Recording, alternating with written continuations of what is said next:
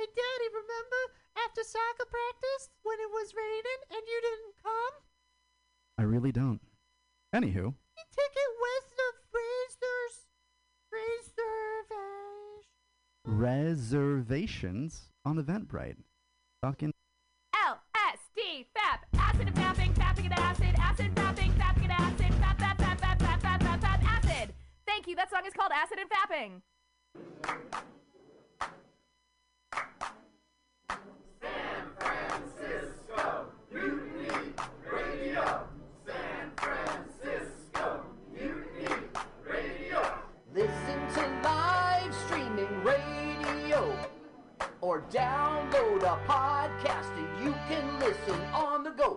Listen to live streaming radio or download a podcast and you can listen on the go. San Francisco Mutiny Radio. San Francisco. Captain Curls up in the head. Mutiny Radio Festival, ahoy! Ah, very good. Ah, very good, Legless Joe. I'm surprised you can see from the crow's nest with no legs. It's ticket ready.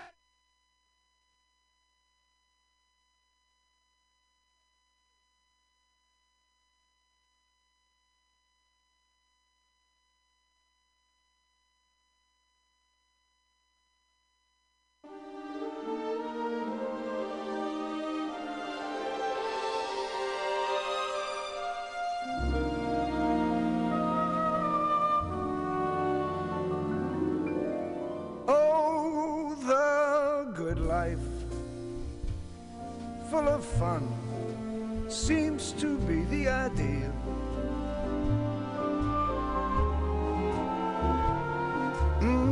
The good life, it lets you hide all the sadness you feel.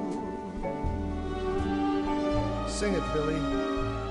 You won't really fall in love, for you can't take the chance. So be honest with yourself. Don't try to fake romance. Yes, the good life, to be free and explore the unknown. Like the heartaches when you learn you must face them alone. Please remember, I still want you. And in case you wonder why, well, just wake up, kiss the good life goodbye.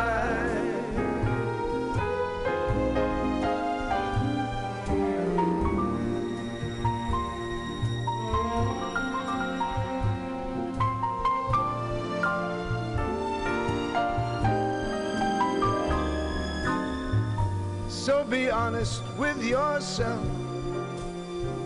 Don't try to fake romance. It's the good life, to be free and explore the unknown. Like the heartaches, when you learn you must face them alone. So please remember, I still want you. And in case you wonder why, well, just wake up, kiss the good life goodbye.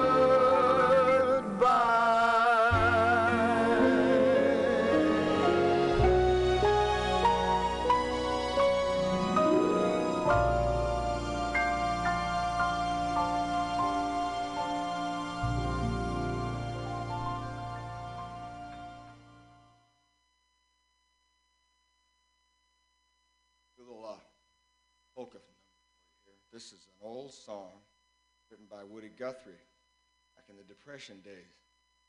And tells a story about these, the people, they call them Okies, Arkies and stuff, you know. Came from Oklahoma and Arkansas and Texas and places. And dust storm came and ruined their farms and their houses and everything. They had to get out. Figured they couldn't do worse. So long, it's been good to know you. Moving west. Got out there, they found all these border police at the California border telling them to go back. We can't go back. Man, you can't stay here. This little song tells about what happened to him. Do re mi. Here we go.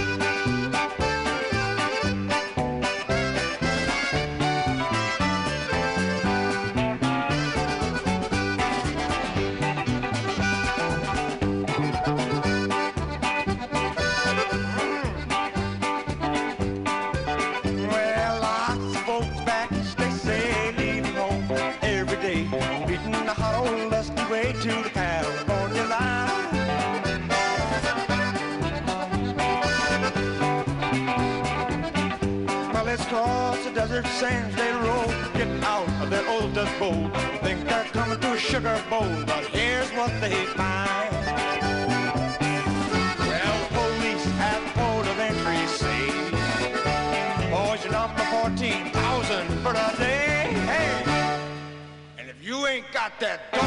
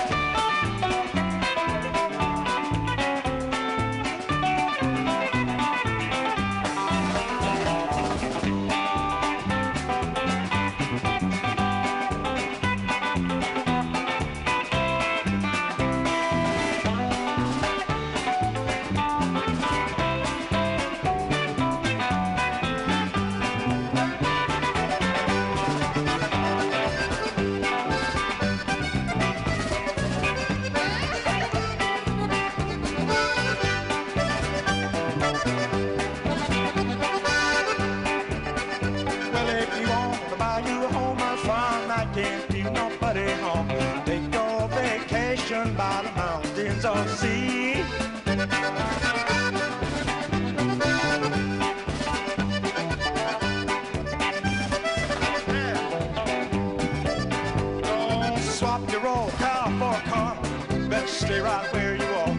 better take this little tear from me.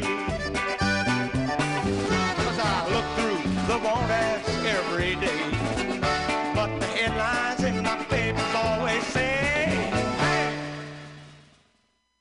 if you ain't got that do-re-mi boy, you ain't got that do-re-mi, now you better go back to beautiful Texas, Oklahoma, Kansas, Georgia, Tennessee.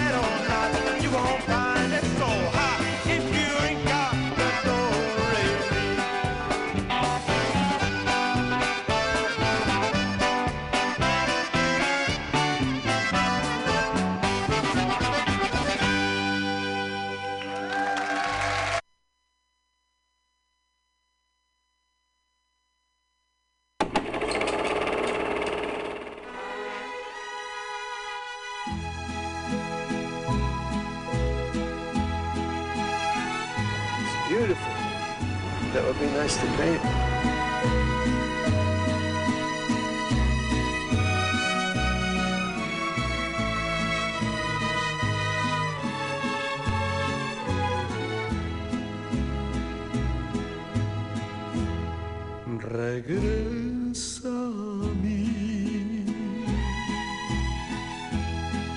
no me dejes tan solo, no me vuelvas la cara después de que todo te di. Return to me, for my heart wants you only.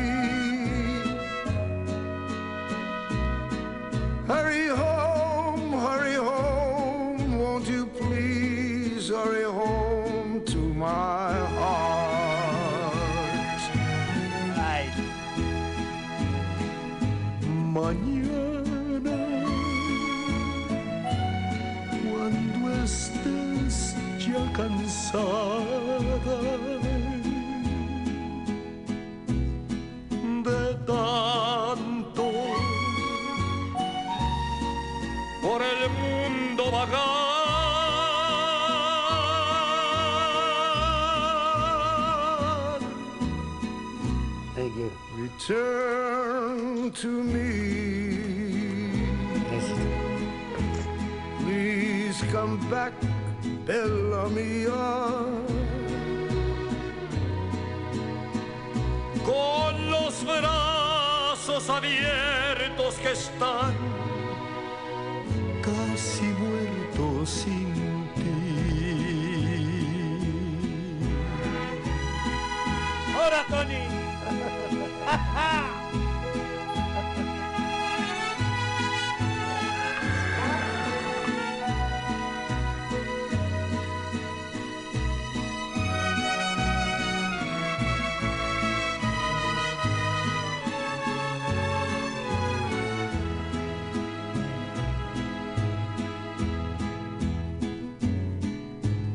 My darling,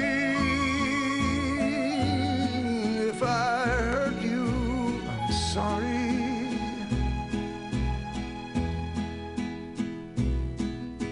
Forgive me,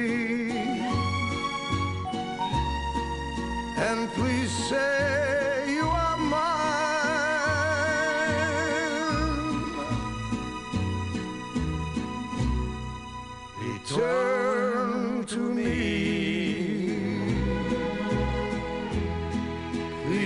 Come back, bella mía,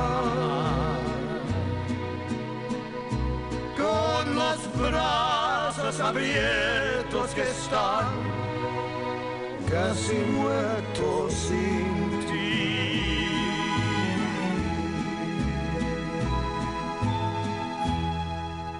Very good. Very good. Very good. Adios, amigo. Yes.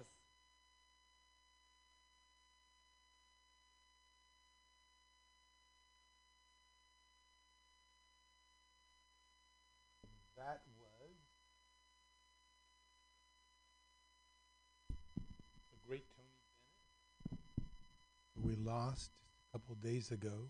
We have to look at, see why we say that. Why so many people, so many different people express sadness, sympathy for the death of Tony Bennett. Before that, we had Ry Cooder with A Bow to Woody Guthrie. Last week we played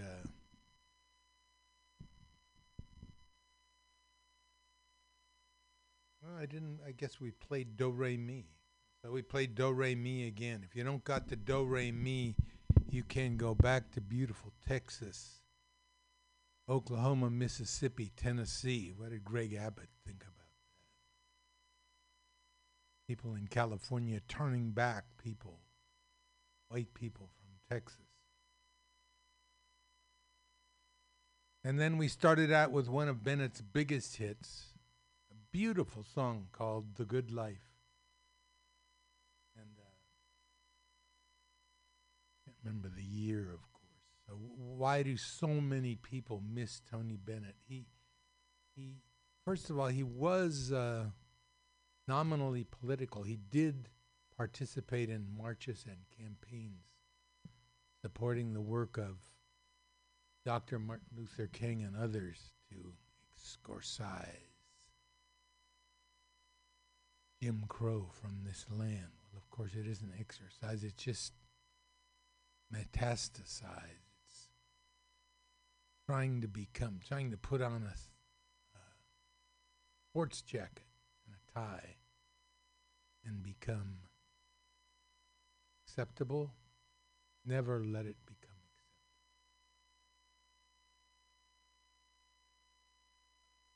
Okay, so this is Labor and Love, and what have we got for you today? Well, let's take a look.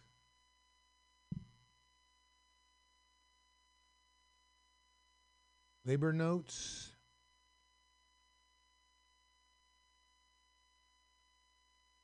Teamsters just practicing, getting ready for a strike. Michigan Amazon workers stage largest delivery station yet.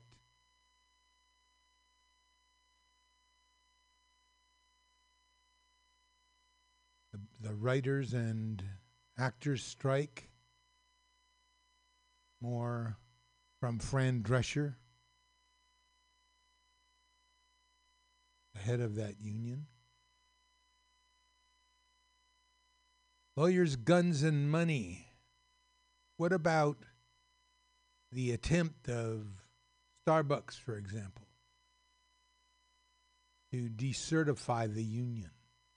What about the Teamsters?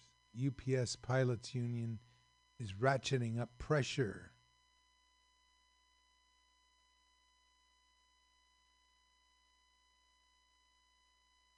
The Habituation Room looks at how the repeal of Roe v. Wade affects the lives of everyday women. Not maybe the big stars, but the women who are really going to be affected by this. Look at Oppenheimer. Oppenheimer, everyone's praising Oppenheimer. Everyone is talking about Robert Oppenheimer, a man who killed, who was responsible for the murder of hundreds of thousands of people in the space of a few seconds. And he comes off as sympathetic? I don't think so. Dave Zirin on the effect of betting in sport. For a long time, it was assumed by everyone that betting had no place in professional sports. Because? Because why? Now, big gamblers don't really like to gamble. They want a sure thing. So what do? You buy the outcome. It's happened over and over and over again in American sport. But in the last few years, the drive for that money, for that betting dollar, has caused a bunch of apologists to come out and say, well, people are going to bet anyway. Well, look at, Dave Zirin looks at that to see what exactly is going on, besides, of course, the mad rush for the dollar. Who was Jovita Idar? Jovita Idar, Mexican-American activist and journalist. A woman who took no mess. The Sierra Club workers challenge leaders greenwashing the apartheid tours. It's an apartheid tour anyway. It's a way for Sierra Club to make money. But what else is it beyond that?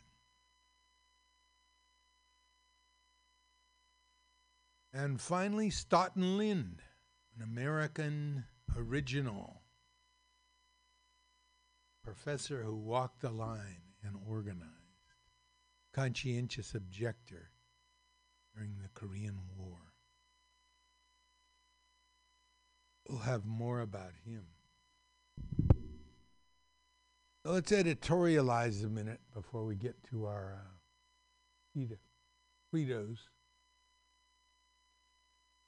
About Tony Bennett. Now, Tony Bennett, you know, is a pop singer. His songs were very popular, not offensive to anyone. He said at during one interview that he liked intelligent songs. He didn't go for hits. He went for intelligent songs. He was also wise enough so that in his 90s, he recorded a bunch of duets with different people, including Lady Gaga, including Vicente Fernandez, which you just heard. Somehow I connect him to Tina Turner in the fact that these were simple entertainers. They didn't go out of their way to impress us with their beliefs, although it would have been much better maybe if they had, but they didn't. They were simply entertainers. But there was a sincerity about their work. There was a sincerity about Tina Turner's work. Sincerity about Tony Bennett's work. And I think that's the main thing here. Some people call it soul.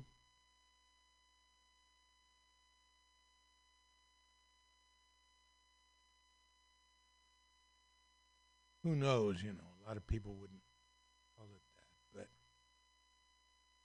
a sincerity of entertainers doing the thing that they were meant to do, which is as close as I can get it. So that's why we honor Tony Bennett, and that's why we honor Tina Turner, not because they were great leaders of labor movements or freedom movements, because they were entertainers who gave us always the best that they could. And that's worth a lot.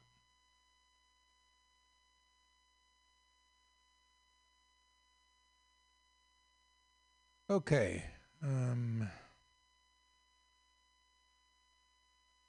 Get to work first on our credos.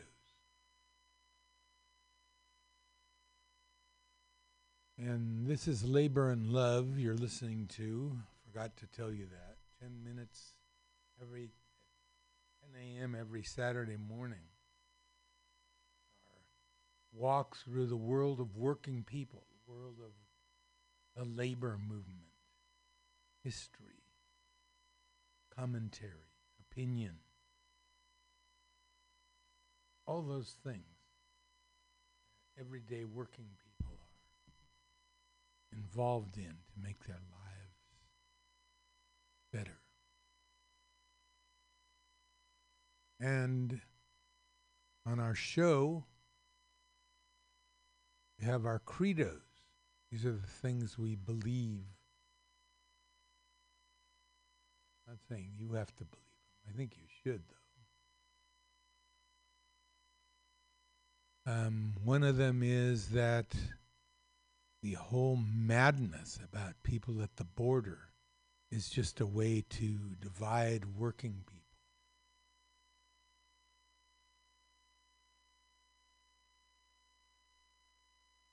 Let's see what we've got here. This is a quote from George Sand, and this is about being angry at what's going on. Humanity is outraged in me and with me. We must not dissimulate nor try to target this indignation, which is one of the most passionate forms of love.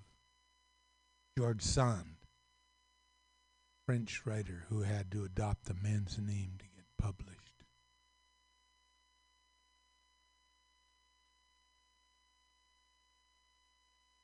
So you're not just not that into politics. You always see people who say that, oh, I'm not a political person. I'm not into politics. Not a political person. Famous last words of Edmond Dantes in the classic Count of Monte Cristo. As a crooked district attorney reaches out to throw him in jail for no reason, his defense is, oh, I'm not a political person. So you're not that much into politics, huh? Say the Democratic Socialists of Los Angeles. Well, your boss is, your landlord is, your insurance company is, and every day they use their political power to keep your pay low, raise your rent, and deny you coverage. Time to get into politics. Come on.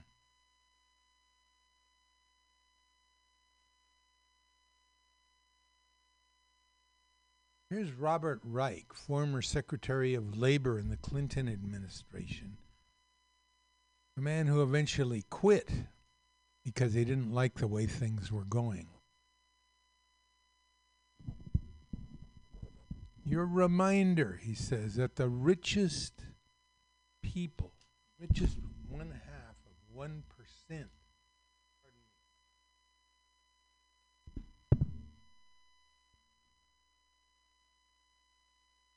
reminder that the richest 1% own half of the stock market. 99% don't own any. And the richest 10% own almost 90%. It's a game for the rich. It's a game for the well-to-do.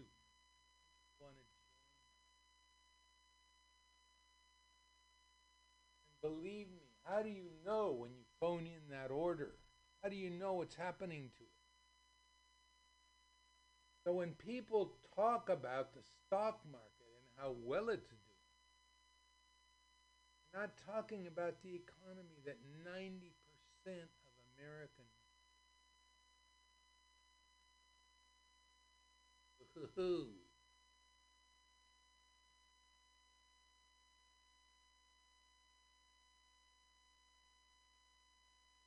One about the just a way of keeping us apart. Blame the immigrants. Let the immigrants take the blame.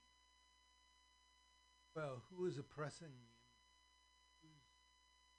Who's paying back-breaking wages?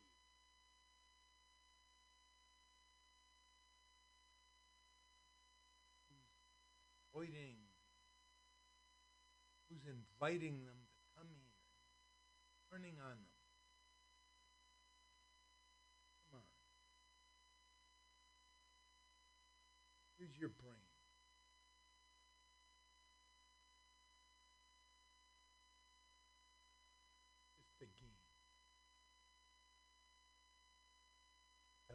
secret. I don't care if they're undocumented. Without Social Security numbers, they aren't privy to the welfare people claim they get. The vast majority of them are normal, trying to live a better life. This whole wall, those BS, is just the 1%. Remember that 1% that owns the stock market? It's just the 1% convincing the working poor. Blame a subset of the working poor for the fact that they're all poor, instead of realizing the reason for past income inequality, resource price inflation, combination of wage stagnation.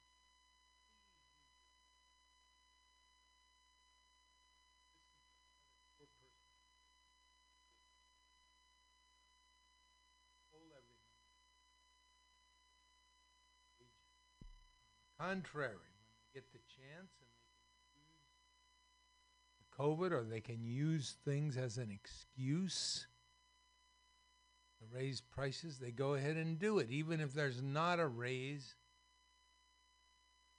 in their expenses.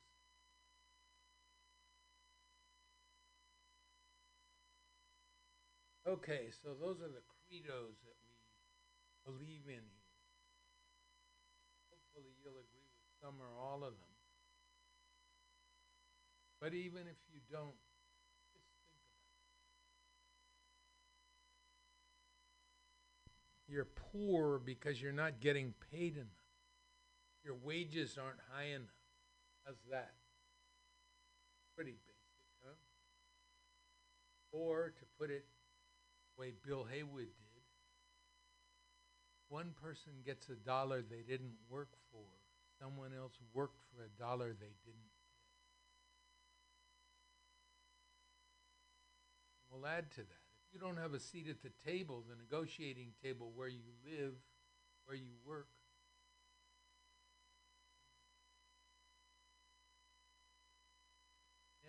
never let anyone into your heart who is not a friend of labor.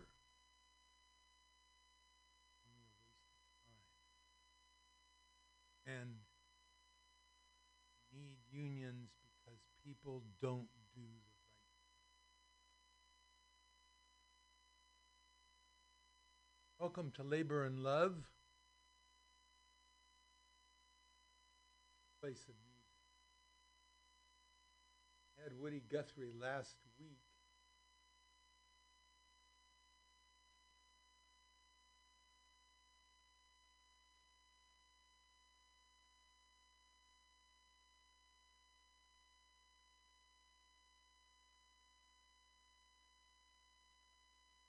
Sixto Rodriguez, By Your Mind.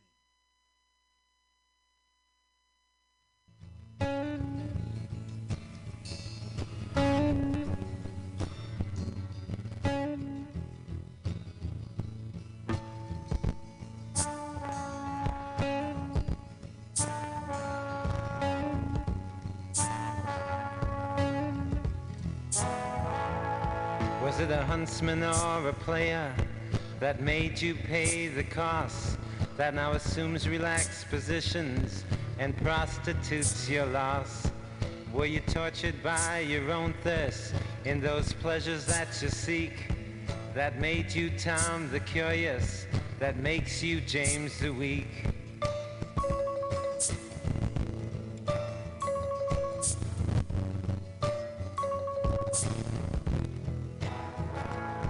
And you claim you got something going, something you call unique, but I've seen your self-pity showing as the tears roll down your cheeks.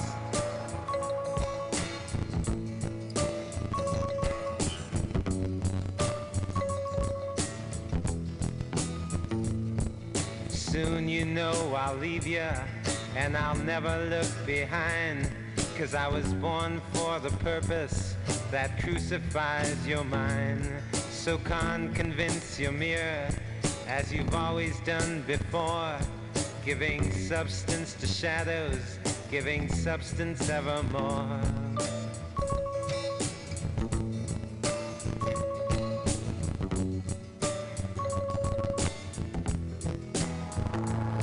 And you assume you got something to offer,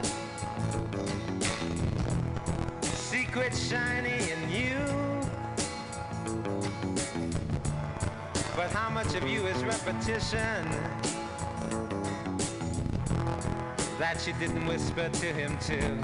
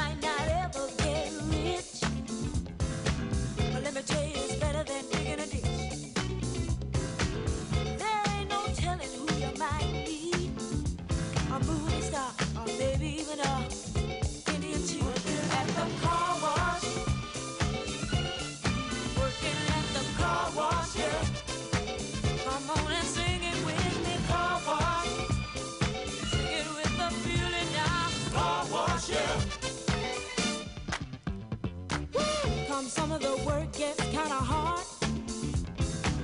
This ain't no place to be if you plan on being a star. Let me tell you, it's always cool.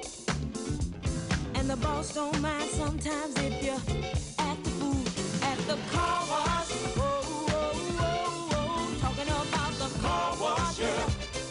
Come on, y'all, and sing it for me. Car wash. Woo, woo, woo. Car wash. Yeah. Work and work. Well, those cars never seem to stop coming. Work and work. Keep those rags and machines humming. Work and work. My fingers to the bone. Work. People, I can't wait till it's time to go home. Hey, get your car washed today. Fill up and you don't have to pay. Come on and give us a play.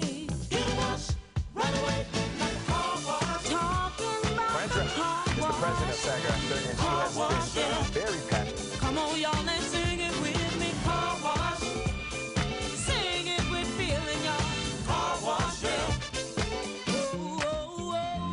Car those wash. Cars never seem to stop coming. What I say. Car keep wash, those yeah. Flags and machines humming. Car let me tell you, it's always cute. And the car boss don't mind yeah. Sometimes if you the food at the car wash. Offered me the shop, said I better take everything they got.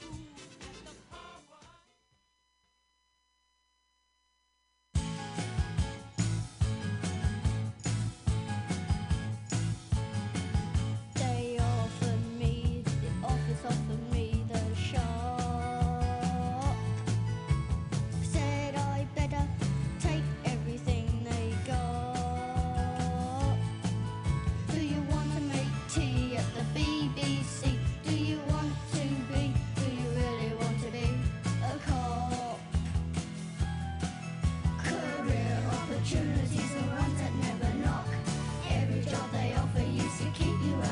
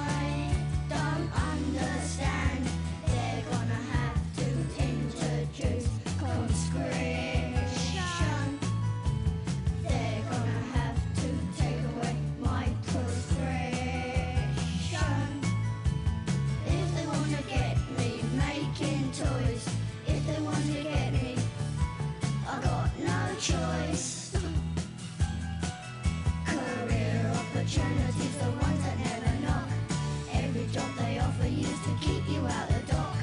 Career opportunities. That was the latest one. There was the Clash. Kids about their career opportunities. Would you rather be a cop? By the Clash. And then we had a song about an industry where automation has already taken a big part of the work away. Car Wash by Rolls Royce. Part of that excellent movie, Looking at the Car Wash. Before that, we had Robert Carey with his wry reflection on the coming of automation, what it's going to mean for the average worker. And before that, Sixto Rodriguez with Crucify Your Mind, echoing the thoughts of John Trudell. Common, fear, philosopher, whatever you want to call him, of the Native American culture. Doing is they mine. Okay, so automation, I mean, that's what it's about. That's what a couple of those songs were about, and that's what the writers and directors strike is about. Hollywood, make no doubt about it. Since the beginning of time, the way that exploiters have taken our work from us is by having us spend our lives doing their work. You can look through all through history and find out about battles about labor, cheap labor, available labor, productive labor, slave labor, wage slave labor. Now there's a sea change. This strike is not about that kind of labor. It's about that kind of labor being replaced by a mind.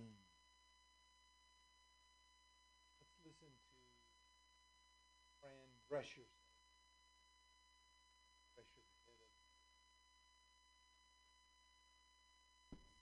SAG-AFTRA strike by actors, which has shut down most of Hollywood. Actors joined screenwriters on the picket lines to fight for better pay and protections against artificial intelligence. Fran Drescher is the president of SAG-AFTRA, and she has been very passionate and a fierce advocate on these issues. She joins us right now. Fran, how are you doing? Good morning. I'm doing well, thank you, and good morning to you.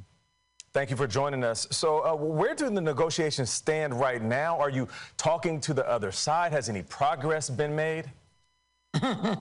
I wish we would be talking to the other side. We said we would start talking to them immediately, but they're punishing us. They don't want to talk to us. So, oh, well, you know, they complain that it's going to shut down the business, but they don't come to the table. So you tell me what's happening. So no meetings, no phone calls, no Zooms. Is there any communication at all? No, I think stonewalling is their preferred technique. Hmm. Fran, Michelle Miller here. That's what we're up against. Well, the other side, as we call them, are calling themselves the Alliance of Motion Picture and Television Producers, which is bargaining for the Hollywood studios, which includes Paramount Global, Paramount Studios, and CBS, all which we must... we are part of. We are part of. Of course.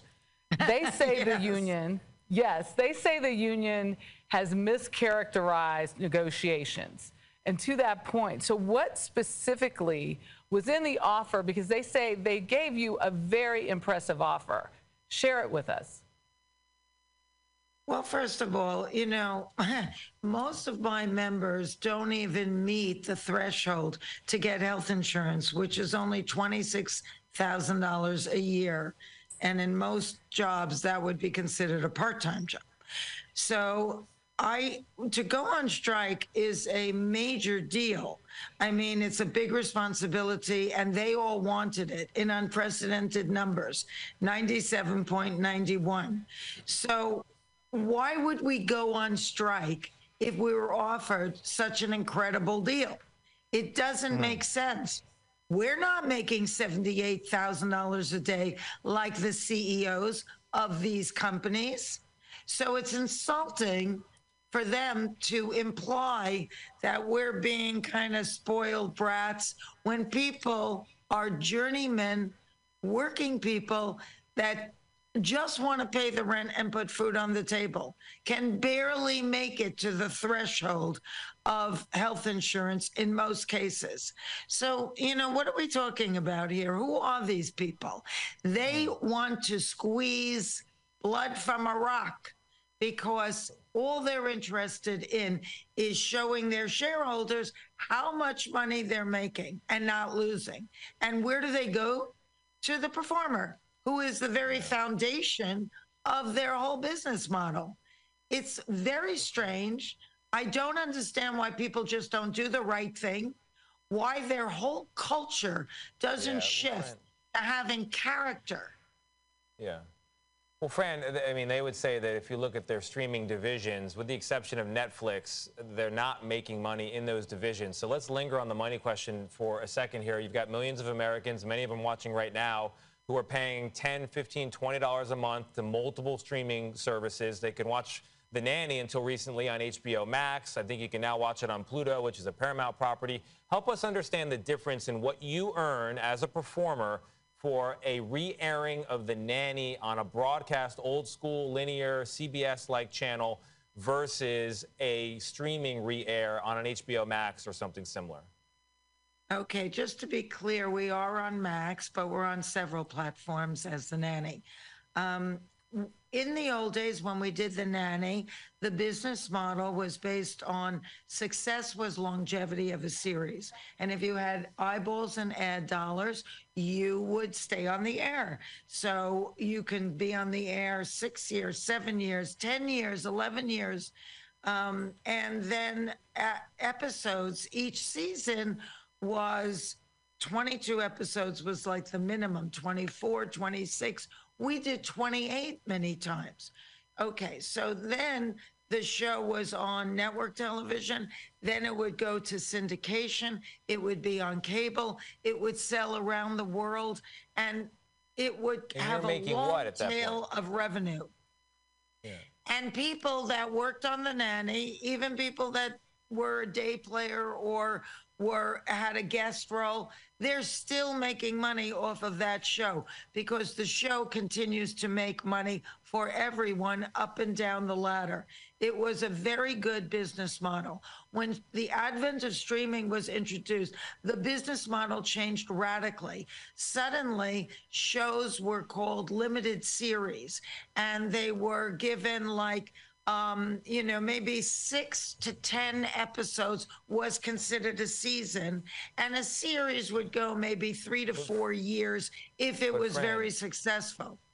But Fran, could you just bottom line it for us, if you could? It's two different business models completely. That's why you're on strike. That's why you're negotiating. If there's a re-airing of The Nanny, how much money do you get or a person on that crew gets, in contrast to what you get if there's yet another streaming air of viewing right now? You know, I can't even tell you that because it doesn't air in the same way. We don't know what the numbers are. Those people that run the streaming channels are very secretive. They won't tell us. So they'll give us some money that they say is what's coming to us, but we can't make enough when we're only doing 6 to 10 episodes and it's in a vacuum. There's no tail beyond it. The money we have to follow, that's in subscriptions. Yeah, the takeaway there, Fran, follow the money. Fran Drescher, thank you so much. Thank you.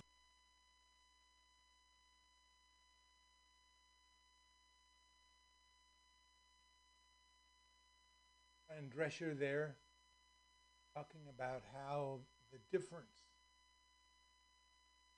between the business model before, how many times show aired. Original shows will no longer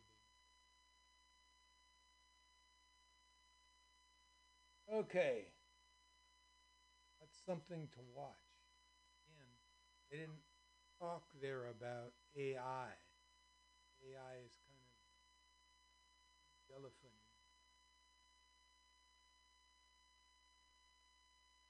All right.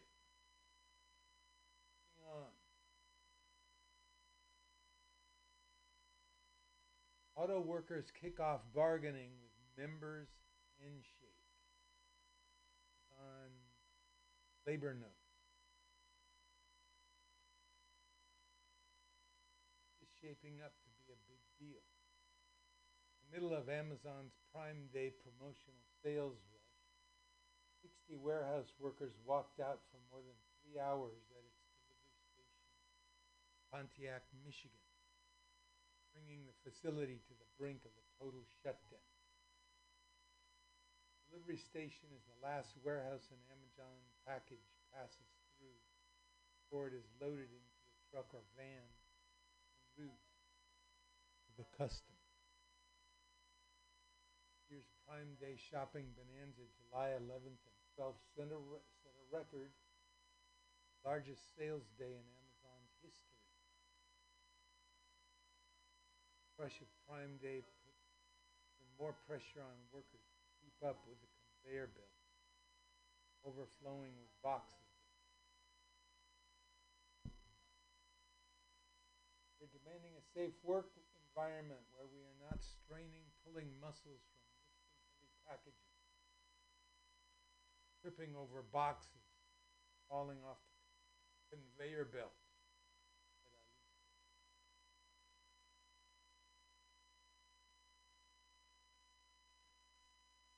Her co-workers walked out after Amazon retaliated by refusing to accommodate them.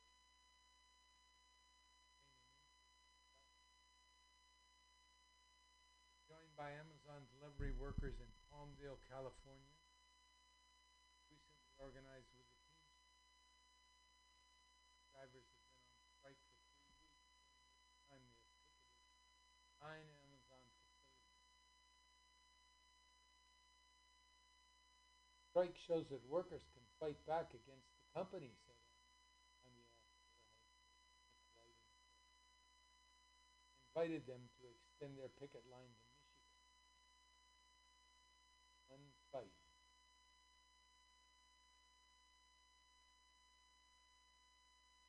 Okay, let's take a look now.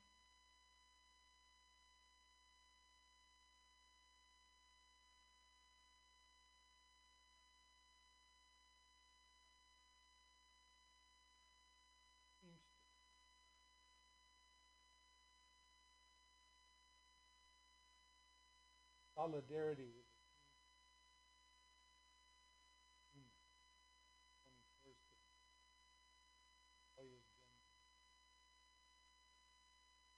UPS Pilots Union is ratcheting up pressure on the company to settle with the Teamsters before the union goes on strike. Representing UPS pilots. Representing UPS pilots. Drivers and package soldiers walk off the job. Contract expires. Helping them shut down. Global air operation. 3,000. Pilots. Separate union. On strike, we will honor the strike and we will not lie. Keep your eye on that, August 1st.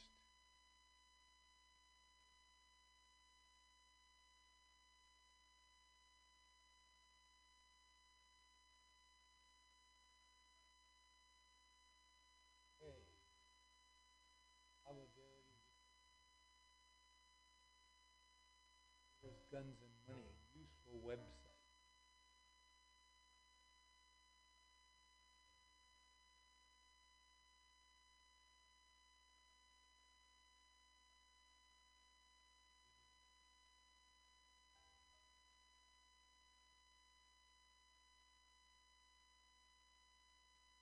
Labor history.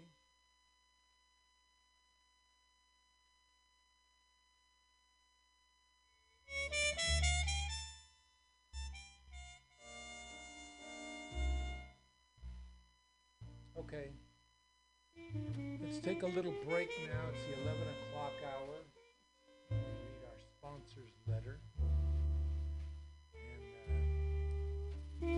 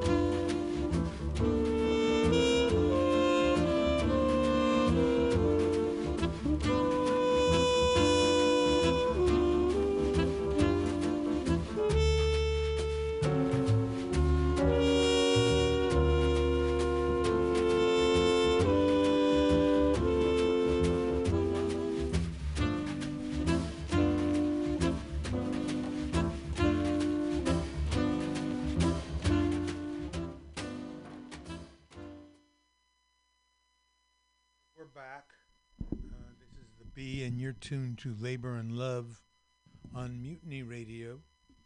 Yes, Mutiny Radio, 2781 21st Street, here in the heart of the Mission, El Mero Mero. I want to talk to you about one of the real pillars of this neighborhood, one of the real businesses that gives it its identity. And of course, I'm talking about San Jalisco, Mexican restaurant at the corner of 20th and South Van Ness. But it's far more than a Mexican restaurant. Como Mexico no hay dos, y como San Jalisco tampoco. For over 40 years, the Ibarra family has been serving up the very best in Mexican food to the people of San Francisco. What's your favorite? Enchiladas? Tacos? Chilaquiles? The ultimate in birria? The best salsa and chips in town? Brought to you before you order? How about your favorite vegetarian omelets, burritos, and tacos? They got 'em. Find them all and more at San Jalisco, corner of 20th and South Van Ness, in the very heart of the Mission. Come on down to San Jalisco, where the food tells you you're in Mexico. Okay. And that's how it goes. Let's talk about a couple of other issues here. I really especially want to talk about the sports betting, because this really threatens the core of sports. Sports is one of the biggest entertainment dollar earners in the country. Just recently, the great Argentinian player, Lionel Messi, changed teams again and came to play in a Florida pro team. And it was absolutely knocked everything else off the front page, off the TV screen. Messi was coming to Florida. And there's the Women's World Cup. And there's Major League Baseball and football, even bigger, and pro basketball, which has adapted better than any of the other sports to the TV culture. So let's listen to sports columnist, socialist Dave Zirin talking about betting. In spite of opposition, welcome to competition. You pick a side, I pick a side, they pick a side. Take a knee against abuse, they'd rather you die. Pushing through dark tunnels, trying to shed light. The fight is on the moment we enter the game of life. Get it right before the whole thing gone dead. Let's go ahead and take it there. Meet me on the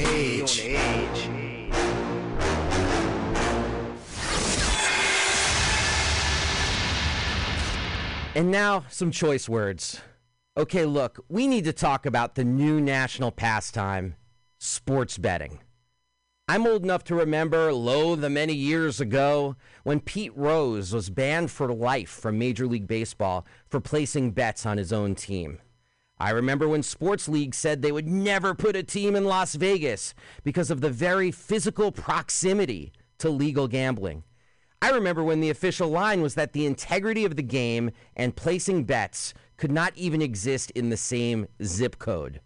Well, fast forward a few decades, hell, a few years, and it's remarkable how much has changed. Now gambling is as much a part of sports as beer commercials. Smartphones have opened the door to sports betting apps, and the leagues have embraced the lucrative bounty created and generated by smartphone gambling. They've jumped on this with the wanton shamelessness of a puppy licking its bowl. It's dizzying how quickly the commissioners have made this turn from gambling is evil to selling it to fans as all fun and Americana. I won't insult your intelligence by explaining this radical shift. It's money, a ton of it. But it's not just the league owners panting with their puppy bowls out. Sports media, like the trendsetter ESPN SportsCenter and its tall, smoothly bald host Scott Van Pelt, are always ready with a special sports betting segment. Also, the most esteemed commentators in the sports media world, like TNT's Studio Hoops team led by Charles Barkley and Kenny Smith, now do their own giggly gambling bits. In other words, a massive portion of the economic lifeblood of pro sports, from the leagues to the top of the media food chain, is being underwritten by sports gambling. Actually, that's not quite right. It's being underwritten by fans making bets they overwhelmingly lose. It's a regressive tax on fans, sort of like the lottery, except with one vital difference. It's privatized. So instead of money going to build roads or schools, it goes into the pockets of billionaires. Now, I know some, clearly most, will say it's all good, clean fun. But this isn't just about sports betting. It's about access to betting, and it's about the apps. Yes, anyone, especially in the digital age, can gamble whenever one likes. But there's something called a hassle cost that has been eliminated by the apps.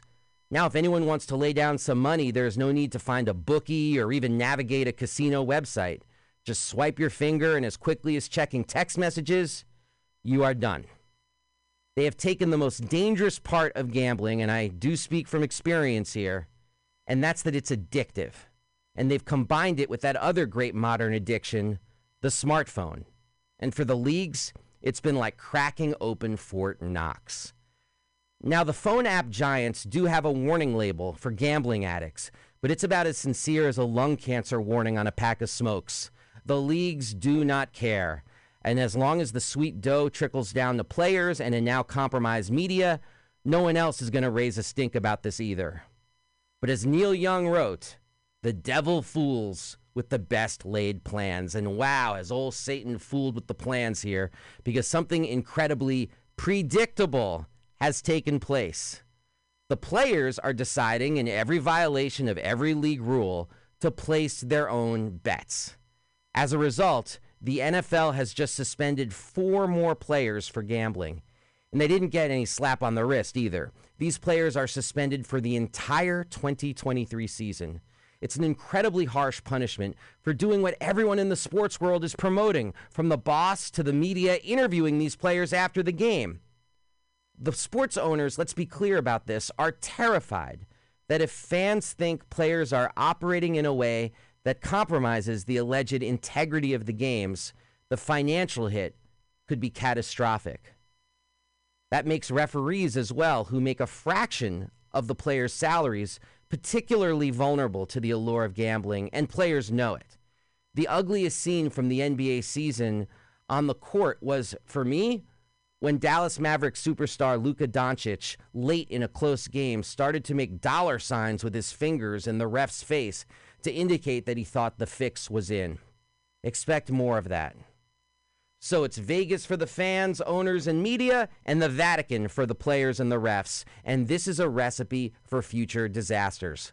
Players will gamble. The commissioner's office will hand out year-long suspensions, and the media will get in deeper with gambling companies they should be covering instead of profiting from. The early sports organizers, way back in the late 19th century, were terrified of sports betting, fearful that fans would leave in droves if they felt like the outcomes were manipulated. A little more healthy fear, a little more introspection, a little more critical thinking, and a little less blind devotion to taxing fans would be a step in the right direction. But until there is a massive scandal, and that day is coming, we can only sit back and watch gambling swallow the sports world whole.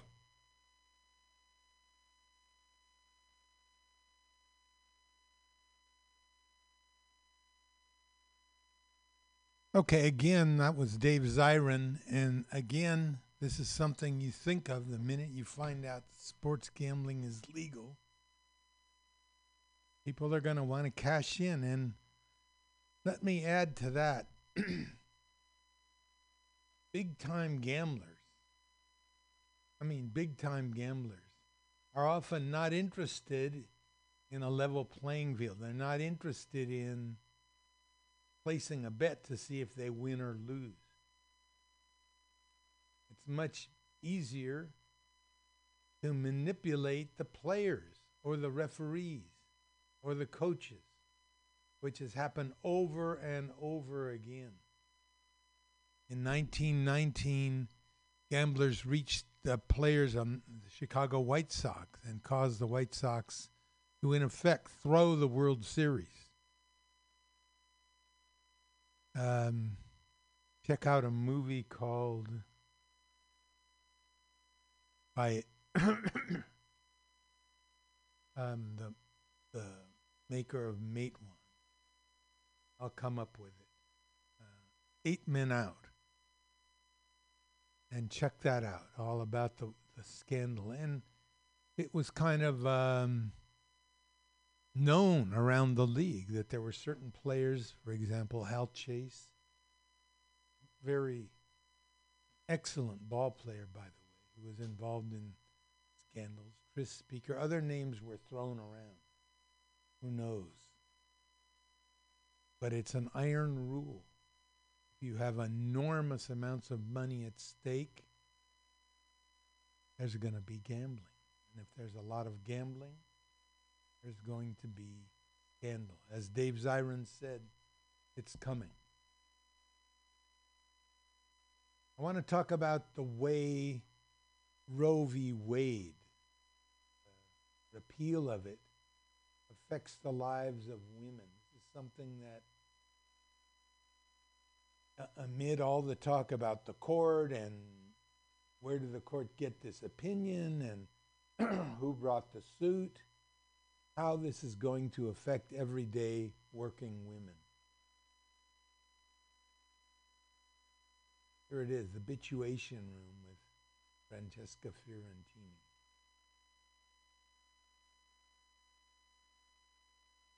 And covered one of those stories in terms of who is being impacted by the lack of abortion rights, and like what are they going through? And I feel like there's hundreds of thousands of stories for every one person we profile.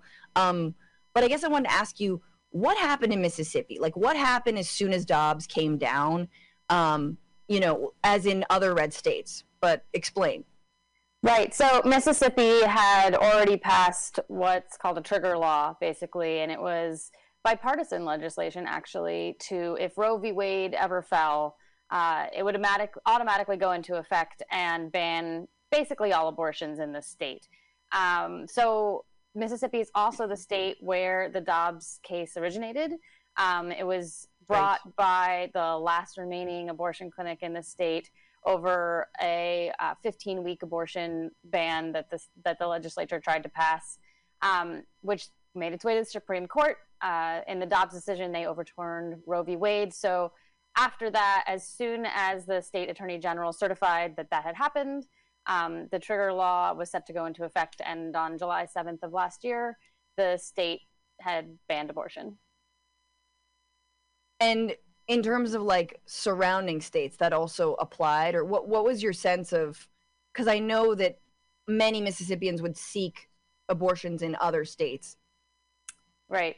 Yeah, if you look at the map where abortion is banned right now, Mississippi is basically right at the center, like right in the middle of a bunch of states that have also banned abortion. There's no bordering state where it's currently legal. And a lot of those states had similar trigger bans that went into effect pretty quickly. So very quickly, not only is abortion banned in Mississippi, but as you're saying, there was nowhere nearby to go to get an abortion. And that's just a trend that's continued. You know, more and more states have passed bans or limits, and access is disappearing very rapidly in the South. And so some people have been able to travel, but we know that tens of thousands have not been able to, and have likely ended up being forced to give birth. So you profiled someone. Oh, go ahead, Megan. I just want to say, I'm from Indiana. I'm from a Midwestern state. And there was a 12-year-old child who was brought to Indiana from Ohio, who was a victim of rape, and the abortion was performed in Indiana, which would now be illegal there. And the doctor in Indiana has faced punishment and was fined by the state there. So I think we do look at the South and be like, whoa, but it's like, it's seemingly, it's moving north. It's spreading to states too. I mean, Indiana's a red state. Ohio is red and not coming back. But it's gone to other places that you're like, oh, this is knocking on the doors of homes that we thought had more rational people inside of them. Yep. Yeah. I think that's and the board suit. I mean, they fined her, the doctor, on some bullshit too. Yeah. Like, it was like, you violated the patient's HIPAA rights. It's like, no, you didn't. No, she didn't. No. It was like they fined other ways other than the actual what they're really talking about, which is performing the abortion on a 10-year-old rape victim, to punish people that it isn't related necessarily to that act. They're like, oh, you violated. No, she didn't. Anyway, that is one case. But this is you profiled, her name is Latiana Halbert, if I'm pronouncing that right. Lashana, thank you. Lashana Halbert, 26. She's already a mom. Tell me about her and what happened.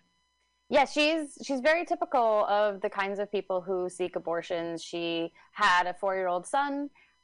She wanted to give him a sibling someday, but she wanted it to be under the right conditions. They live in an apartment. She works full time, but she makes $8.50 an hour, and it's just really hard to make that stretch. Her now fiance Kendall also works, and he makes better money as a welder, but he's working basically nonstop all the time. She wants to move out of Jackson. I mean, Jackson, Mississippi has been subject to, you know, this water crisis, and the potholes there are crazy. You know, she wanted to live in a better neighborhood, or even maybe move states. She wanted a better school and opportunities for her existing son, Royalty, before she had another kid. Just all these things to be in place. Yeah. And then last summer, just a few weeks after the trigger law in her state went into effect, she found out that she was pregnant and looked into making an abortion appointment online with what would have been the last existing clinic, only to pretty quickly figure out that it had been shuttered by the trigger law. Looked into traveling. The best that she and her fiance could come up with was going to Philadelphia, but the procedure alone would have been hundreds of dollars, and then there would have been travel, and they just did not have the money at all. And so it was what, $700 according to your reporting to get for the abortion, not including obviously airfare, hotel, whatnot. Exactly. And, you know, there are funds out there. There are abortion funds that make travel money available, but, you know, I think it's hard to connect those to everyone who needs them. I don't think people are necessarily aware that those exist. The other thing, too, is that she was afraid of criminalization. She was afraid that if she left to get her state to get an abortion and came back, that she'd be arrested. And while that's not explicitly in Mississippi's law, I mean, you were just talking about the Indiana case. I think it's really just a real Wild West. People are afraid, rightfully afraid. Things are changing a lot. She has a son. She has a job. There was no way she was going to risk getting arrested either. So she ended up deciding to go through with the, well, being forced really to go through with the pregnancy, and had her baby at the end of January. Wow. Yeah. And luckily was a healthy baby. I mean, and she was healthy given, like, you know, Black maternal mortality rates in this country and how little we care for actual moms once they become moms again. But can I just clarify, did she actually call Jackson Women's Health to see if they had appointments? She went on their website and tried to make an appointment there and just never heard back. And it was a day or so later, she was watching the news at her mom's house, and there was like a segment about the trigger ban going into effect. And she put two and two together and was like, oh, that's why I didn't hear back. I can't get an abortion. Jesus, the actual epicenter of this. And I actually wanted to, because there was another tidbit in there that's healthcare related, which is that she was using birth control. I believe, the implant? It's a hormonal implant in the arm. Right. I don't know what brand, so, you know, it's a long-acting contraception, but it does expire. And so hers had expired, and she went to get it taken out. And she has private insurance through her job at a school, but it's terrible. It costs a ton of money just to have the policy, and then to use it is hundreds of dollars. So it cost her $300 to get it out. She didn't have the money to put a new one in. And I think in her mind was sort of like, okay, I'll just do it as soon as I've got the money. It'll be fine. And within a month, she was pregnant. It's just like, and then that's sort of, you know, the crux of it, right? Like, this is reproductive healthcare is about all healthcare. It's about how inaccessible it is in general. Not only that abortion is healthcare, but that contraception is also healthcare. I mean, it's kind of, I mean, what's really fucked, and I don't know, Megan, how you feel about this, but it's like, I think there's now a push, especially in red states, for like, okay, well then what about free contraception for everybody, or low cost, you know, if you, you know, you're forcing people into birth. But it feels, and I don't know how you guys feel about it, but like, it feels like we're already ceding territory. Like, I believe in that. I agree with that, but it feels like, oh, now we're fighting on this new battle line that you just drew. Well, and it's almost, I speak publicly about it. I had a state-funded abortion in New York, and I was on birth control. And I always feel the need to say, well, I was on birth control. It's like, it really doesn't matter if I was or not. I was on bad health insurance, and I was on the incorrect dosage for my age. And so it's all these dominoes of, well, this kind of proof. And I am a middle-class white woman. And I wasn't at the time, but it's like, I could have had so many other ways of getting out of the situation. And I still did not find a way to get out of it. Mm-hmm. And besides having an abortion, I mean, you brought up, there's not clean water. She is having a child in a place where there is not water that is clean and safe for them to drink. And it's like, that should be reason enough to go, oh, I actually don't want to bring a child into this situation. Yes. The other thing, too, is that, you know, maybe there's some talk about expanding access to contraception, but I'm just dubious that there are lawmakers in these states who really want to take action to help families. You know, Mississippi hasn't expanded Medicaid. It only just this year expanded postpartum Medicaid coverage for up to a year. Otherwise, Lashana would have been kicked off 60 days after giving birth. So, you know, and gone back onto her awful, crappy private health insurance. And she's lucky to have health insurance at all in a state like that. There were all sorts of proposals this session in Mississippi to do lots of things, raise the minimum wage, enact paid family leave, increase childcare subsidies. None of it happened.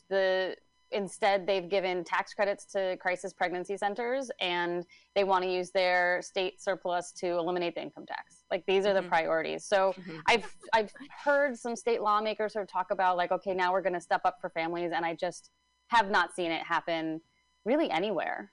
Yeah. Because I think that's part of the plan of they want people to be saddled with costs and children that they cannot care for. I also think her believing that it would be criminal of her to travel out of the state is part of the plan. They want people to think that there's nowhere that they can go. Right. I was just reading a story about the day that Pink House closed, the last remaining clinic in Mississippi. Or sorry, not the day it closed, the day that the Dobbs decision came down, and it was very much open. They stayed open up until July 7th, 7 days a week, you know, seeing 40 to 50 patients a day. But the anti-abortion protesters went down to the end of the road and started telling people Roe v. Wade was overturned, the clinic is closed, go home. You know, like they just want, they don't care really what's on the books. They just want to spread fear around this as much as possible. Well, this is again, someone from the outside who has not worked in this space and, you know, just sort of like raging. But I am actually kind of astounded that the clinics that were providing abortion have closed, and that a lot of them haven't even stayed open for general reproductive care, right, or access to contraception. A lot of them have just simply closed out of fear of, you know, being criminalized or any kind of lawsuit or whatnot. But that also, like, doctors are consulting with their hospital's legal team before performing basic, like, you know, like DNIs, or I believe they're right, or just like any kind of like treatment of someone who is miscarrying, who has like an ectopic pregnancy. That, like, and maybe I'm being harsh, but like the medical field and even some of these abortion providers are like so shook and aren't actually able to, for whatever reason, take a stand to continue operating. Like, I wasn't expecting that. Yeah, I feel like I have heard from doctors that they do not want to go to red states to perform their, you know, to continue their specialty. And it's more because they don't think that they can give patients the quality of care that they would like to be able to, not even, but like, They take an oath, and I think they think to go to these places, it is in direct conflict with the oath that they take, because they can't actually perform the services that they're supposed to as doctors. Right. There are some clinics who have stayed open for other care, for other types of care. I do know the Pink House, the owner, did close the clinic, but relocated to as close a state by as she could. And I think a lot of clinics have tried to do that to make themselves as close by and available as they can. I mean, I think they're facing really bad choices. Yes. I do wish we saw more doctors pushing the limits of the law and not feeling, you know, sort of self-regulating themselves before, you know. I think that they've been very cautious to the point of not giving care where they probably could, and I wish we could see a little bit more boldness there. But I think, you know, we've put everybody in an awful position. This should just be legal and accessible, and people are now extremely scared and working in very confusing and shifting legal regimes. I don't know. I think it's really hard out there. Yeah, I think so too. And I'm still waiting for the floating abortion clinic. I was promised last year was the story, and I don't know what's going on. Dr. Meg Autry, I got you, girl. She's at UCSF. What the hell? When's it coming? Just dock up in the Gulf and help people. But yeah, it's, I mean, you write on the economy, Bryce, and I believe you're also a parent. Is that correct? I am, yeah. You know, and so is Megan, and so am I. And I just, everything is just coming at us real fast and hard here as moms, as who have left, many women have left the workforce thanks to the pandemic. Now, for sure, in the wake of Roe v. Wade being overturned effectively, and having no extra support for families at all, as you mentioned, just economically, like, do you think this is something in, 10 years when you're going to be reporting, or 5 years, like that we're going to see the impact on women specifically of these decisions? I do. I mean, the data is really clear that women who seek abortions and aren't able to get them are far more likely to fall into poverty, to not be working, to have to give up on their life dreams, to end up in debt, to end up evicted. I mean, the list goes on, and it continues on for years and years afterward. And that was true before Dobbs, because abortion access was already incredibly spotty in this country. But now we have huge swaths of the country where people cannot get an abortion where they live, and often don't have the means to get one somewhere else. And that's what they face. And they know that's what they face. That's why these women are going to seek abortions in the first place. A lot of them, the majority of them, are already parents, and they know what it means to bring a child into the world, and what it costs to take care of them, and what it takes from their careers and their lives to care for children. And they say, I know I'm not ready. If I do this now, this is going to set everything off on a bad path. And then they don't get the abortion, and they're proven right. And yes, I think in 5 years, 10 years, there will be higher poverty. There will be people who are not giving our economy and our society what they were meant to give us, basically. Their productivity, their dreams, their dignity are going to be squashed. And I do think that will show up in economic data for sure. Mm-hmm. MAGA, everybody. Amazing. Anything else, Megan, you want to add, or Bryce, you want to add?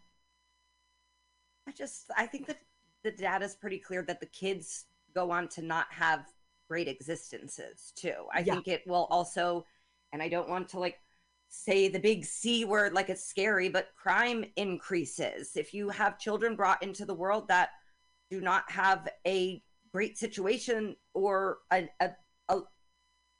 a want, then a lot of things go poorly for not just the mom, but for the family unit and the community as a whole.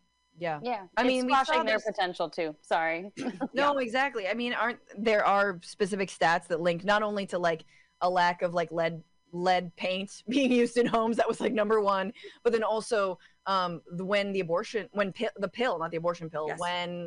contraception came out and the pill came out, was oh, amazing. And then there was a deep correlation in whatever it was, 15, 20 years to lower crime rates. But Megan, you're not on the Supreme Court. You're not an oligarch who's how can I uphold my agenda and my white minority rule and give more money to the military and the police and have little worker bees that are paid nothing? That's the agenda. What's going on, Frantifa? If you haven't already, subscribe to this channel.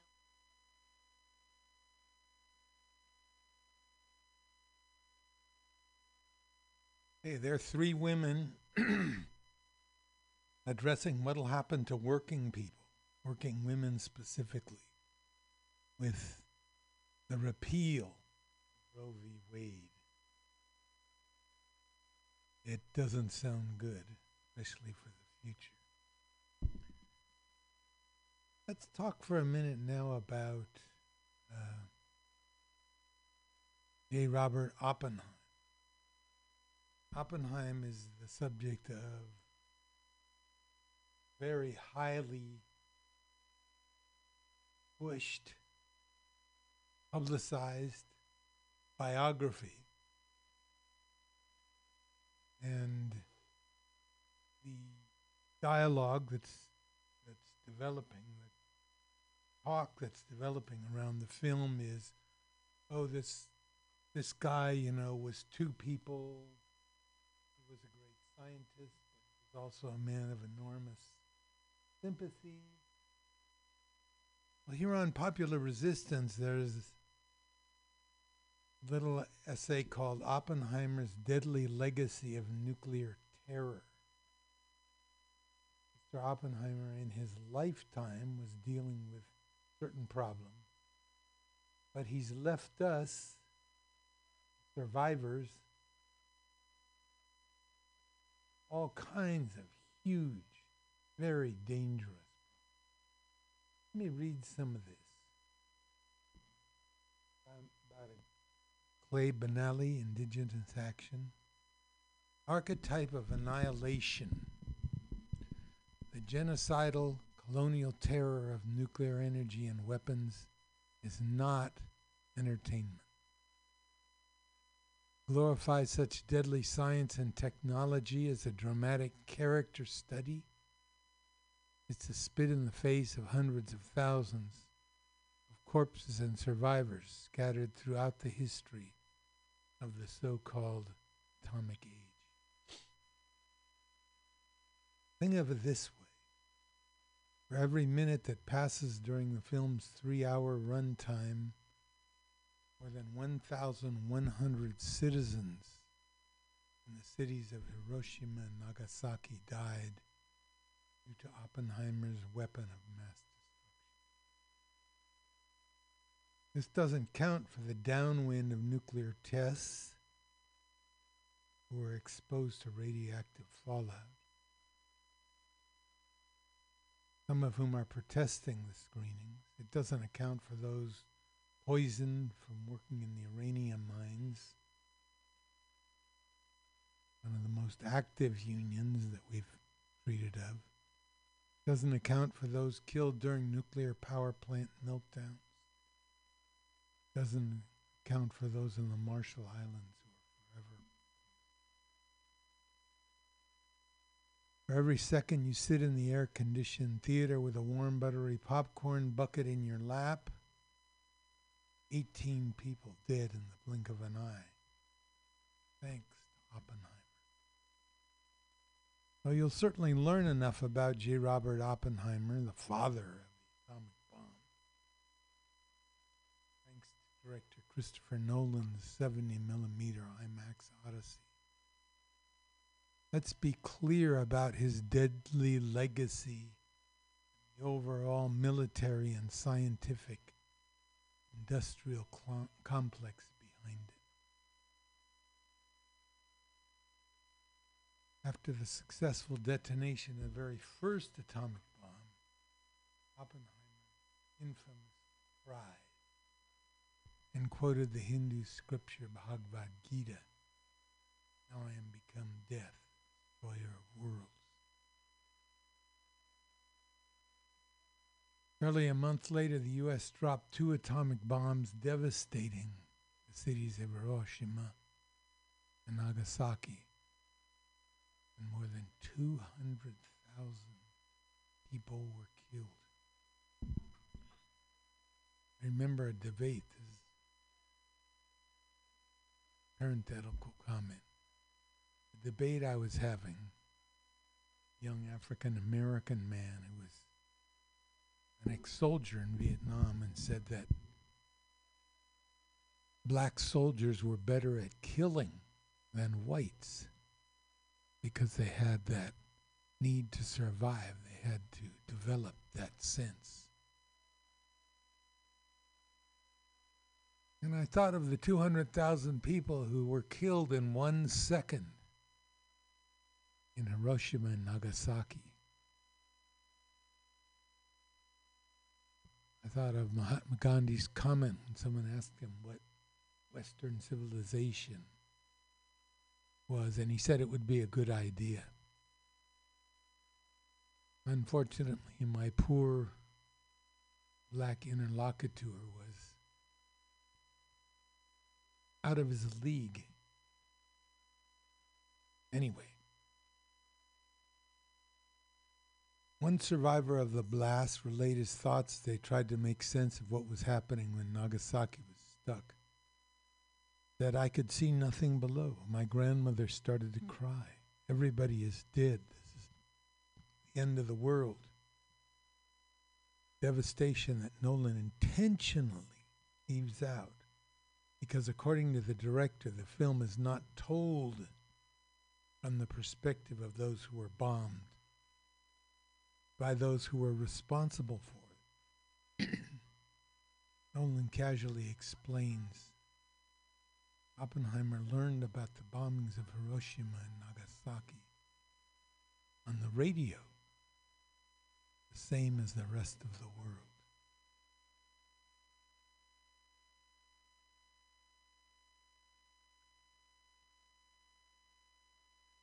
Oppenheimer never was a hero. He was an architect of annihilation.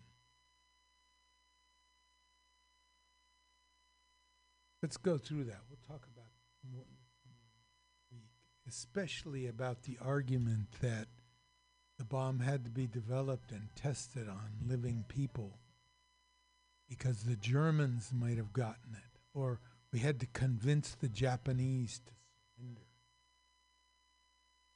These were the arguments at the time. And I get this feeling of a little kid running around with a loaded gun, any minute pulling the trigger. Okay, well, this is the B. I'd want to play one more about Jovita Idar. And I see I don't have time. Play about Jovita next week. Labor History in 2 with Rick Smith.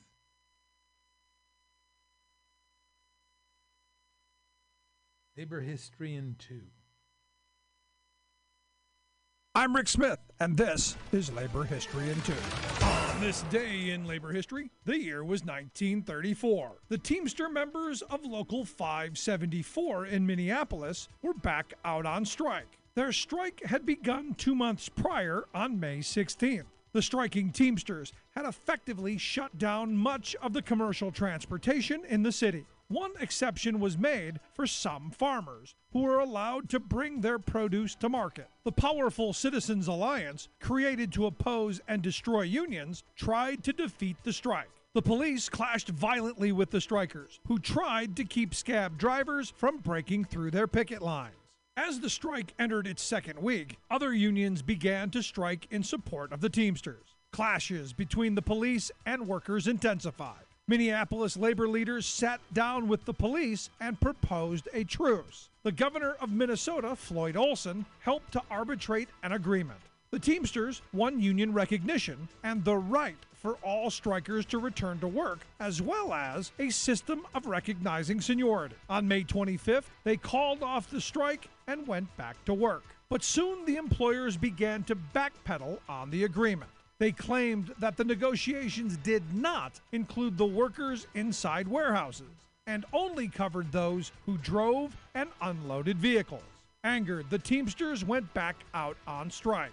Soon, violent clashes between the picketers and police broke out again. 2 workers were shot in the back and killed. The governor declared martial law and sent in the National Guard to restore order. A federal mediator brokered another settlement, meeting the major demands of the union. It was a major victory for the Teamsters and a major victory for the workers of Minneapolis and beyond.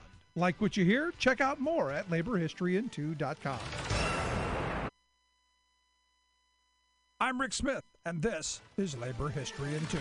On this day in labor history, the year was 1919. That Friday, thousands of workers in the Chicago stockyards walked off the job. A serious union organizing drive had been underway in the yards since June. One of the organizers of the butchers was John Kikuelski. John declared it would be a campaign that included workers who were Polish, Irish, Lithuanian, and in fact, every race, color, creed, and nationality. This was an important pledge because earlier unionization efforts had failed to unite the workforce and had often excluded black workers. Yet the years of racial barriers to unionize proved hard to break down.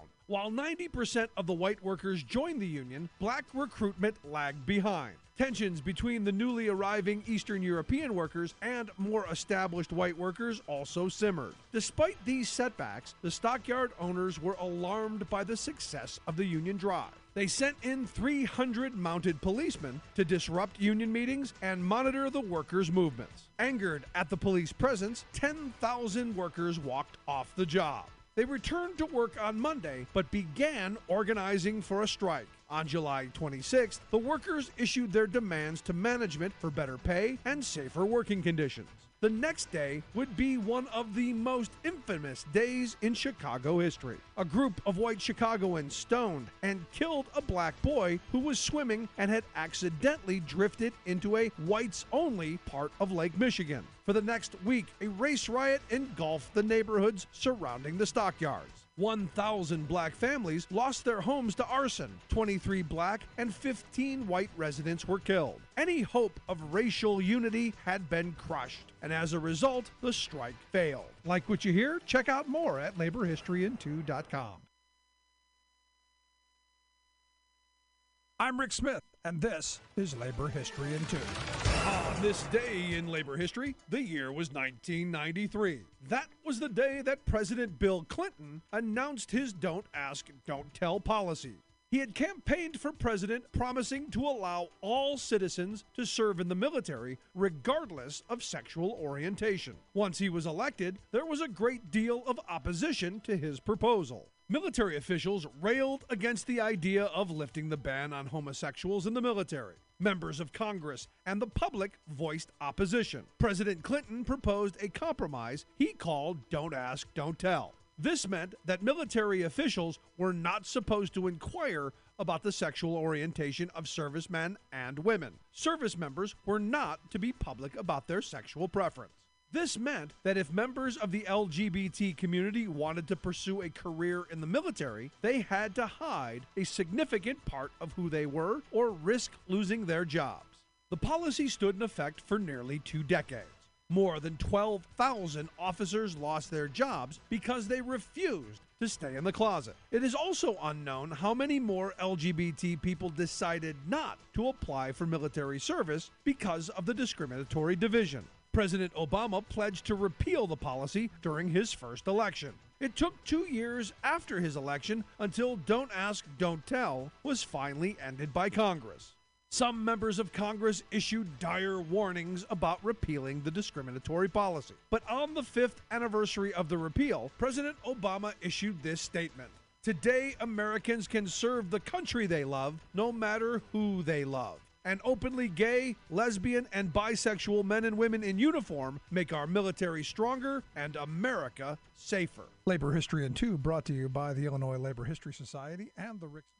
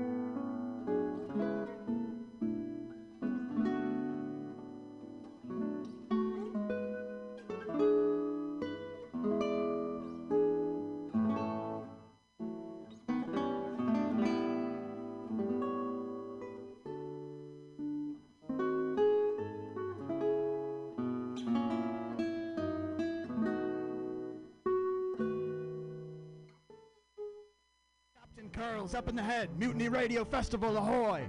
Ah, very good. Ah, very good, Legless Joe. I'm surprised you can see from the crow's nest with no legs. It's to get ready. Crew, the festival is upon us. Scurvy Steve, how many comics? Over 100 comics. You're looking good, Scurvy Steve. Glad the scurvy hasn't taken you. Aye, aye, Captain. You, No Liver Mary, how many venues? We've got 9 venues, sir. And you, boy, what's your name? Very good. And finally, 11 Fingers Sally. What about the tickets? You can find all of your tickets on Eventbrite, sir. Check out www.mutinyradio.fm. Arr. What is that? I don't know what a website is. I'm a pirate. But quick to the festival. All sails ahead. Arr. Pirate noises. Ambiance. You're still thinking. And when it's all over. Well, you know who's headlining at Cobb's Comedy Club on Sunday? Who? Mark Neuer. Oh, fucking wow. Mark. Oh, my God. I hear he's the best of the worst. He gives you the business, y'all. Yeah, it's Mark Neuer on Cobb's Comedy Club, Sunday, August 13th. At 7:30 p.m. Please come and come all. Don't miss your chance to see Mark Neuer headlining The Best of the Worst, Sunday, August 13th at 7:30 p.m. at Cobb's Comedy Club, 915 Columbus Avenue, San Francisco, hosted by Emily Rudolph and featuring Ernest Evangelista, Honiton Ortiz, the legendary front office, and the one and only Spencer Devine. Get your tickets online now at cobbscomedy.com. Remember, there are more at the door. And get ready to get served the business. Side effects may include acid reflux, black lung, black foot, IBS, racism, homophobia, arachnophobia, erectile dysfunction, erections lasting more than 4 hours, spontaneous human combustion, appendicitis, ingrown toenails, anal leakage, and or cancellation.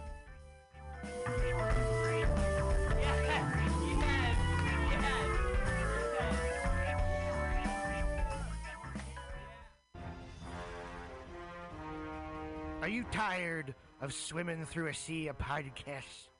Are ye on a raft without a paddle? Well, gather around me, sea dogs, and get aboard me pirate ship as we set sail for the seas of MutinyRadio.fm. From there, you can captain your own pirate ship as you sail through over 44 different shows for all of your listening pleasures. They've got live comedy to small business advice, LGBTQ-friendly to sports, vinyl to gutter punk. MutinyRadio.fm has the best programming the Internet Ocean has to offer you. I bet my peg leg on it, or I ain't Scurvy Shit-Faced McRat.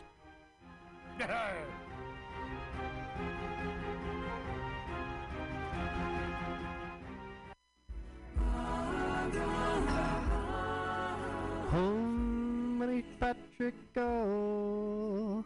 Namaste. Every Monday at 6 p.m., it's Joke Workshop, streaming live on MutinyRadio.fm.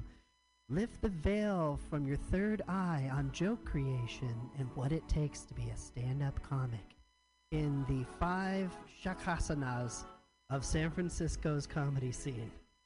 This all-ages open mic invites Oh, pre-sign by Venmoing $2 to $5 at Mutiny Radio. Join us live for a small and special audience at the Mutiny Radio Studio and Gallery Performance Space, 2781 21st Street at Florida Street in the deep, deep, deep Mission. Every Monday at 6 p.m. Does my ponytail look cool? Thank you. Namaste. Tuesday used to be the most unlikely night for fun. But every week at 6 p.m., come to OMG's Tuesday Open Mic and see comics work out new material for free. For free. They get your Tuesday night party on with 2-for-1 well drink specials during the 6 to 8 p.m. show. Check out Eventbrite to reserve your free seat every Tuesday, 6 p.m. at OMG on Savory 6th Street. Show up to go up. kids. It's your pal, Spider-Man. Sorry, Spiderman. Mortimer Spiderman. When I'm not swinging through the senior facility, besting Mysterio at Boggle, or getting beautifully plowed by the Rhino, I'm headed down to Mutiny Radio at the corner of 21st and Florida. They got some schlemiels doing the laugh. But hey, don't be a schmuck and donate $2 to $5 on... Hold on, what is this? Let me get my glasses. The print's too small. Hold on. Venmo? That's not real. What is that, Swedish? You knew that, right? This is in San Francisco. I'll drown it on. It's nap time. Weekly comedy at the best neighborhood bar in the city. Join your friends from Mutiny Radio every Thursday at 8 p.m. at the bar on Dolores at 29th and Dolores. Starting after any very important sports game that might happen to be on, you're guaranteed a night of laughter for free. And when paired with the drink specials and the nicest bartender in San Francisco, it'll become a Thursday ritual. Show up to go out for comics, and please reserve your free tickets on Eventbrite so we know you're coming to laugh. Happy hour is when the comedy is the cheapest. Happy hour, the most free 2 hours of hour-long comedy on the radio and internet streaming live. 2781 21st Street. Come down, be in the audience. Dog friendly. We are. Mutiny Radio is absolutely dog friendly. Ooh, a dog party. Ain't no party like a dog party. Dog party at Mutiny Radio. Every Friday, dog party at Mutiny Radio. Happy hour. 2781 21st Street. Happy hour. Mutiny Radio. .fm. Here in .sf. Calling all crusties, punks, and posers. Pick your posteriors up off the pavement, pack up your pins and patches, and prepare to party. The Pacific Northwest Vest Fest returns this Saturday only at the SeaTac Expo Center. Whether you're a leather lover or just a denim demon, if you're looking to dress to impress for less, do not stress. You'll find all the best in pre-distressed vests right here at the Pacific Northwest Vest Fest. With over 40 vendors selling countless crossover styles, you'll find the perfect thing for your scene. Metal, thrash, Walmart, high-vis, and everything in between. All in one place. One day only. Unless it's a jacket. If you need a jacket, take your square ass somewhere else. Never pay for fabric you don't need, and ditch the sleeves, but save the rest for the Pacific Northwest Fest Fest this Saturday only at SeaTac. Bring a can of PBR, get it half price. Daddy, what are we gonna do today? At 2 p.m. on a Saturday afternoon? Oh, over there at the parklet and some of my favorite beverages, like beer, wine, and sangria. All the things I drink to forget your mother. My new Uncle Blake says you smell like a brewery. What did I say about interrupting me? Anywho, right here on 20th and Alabama in the Deep Mission, paired with tasty comedy from Bay Area's favorite comics. Every Saturday, or at least the 2 Saturdays a month that the court mandates I have to see you. It's sunshine and even in a drizzle, but not too much. Hey, Daddy, remember after soccer practice when it was raining and you didn't come? I really don't. Anywho. You take it with the reservations on Eventbrite. Talking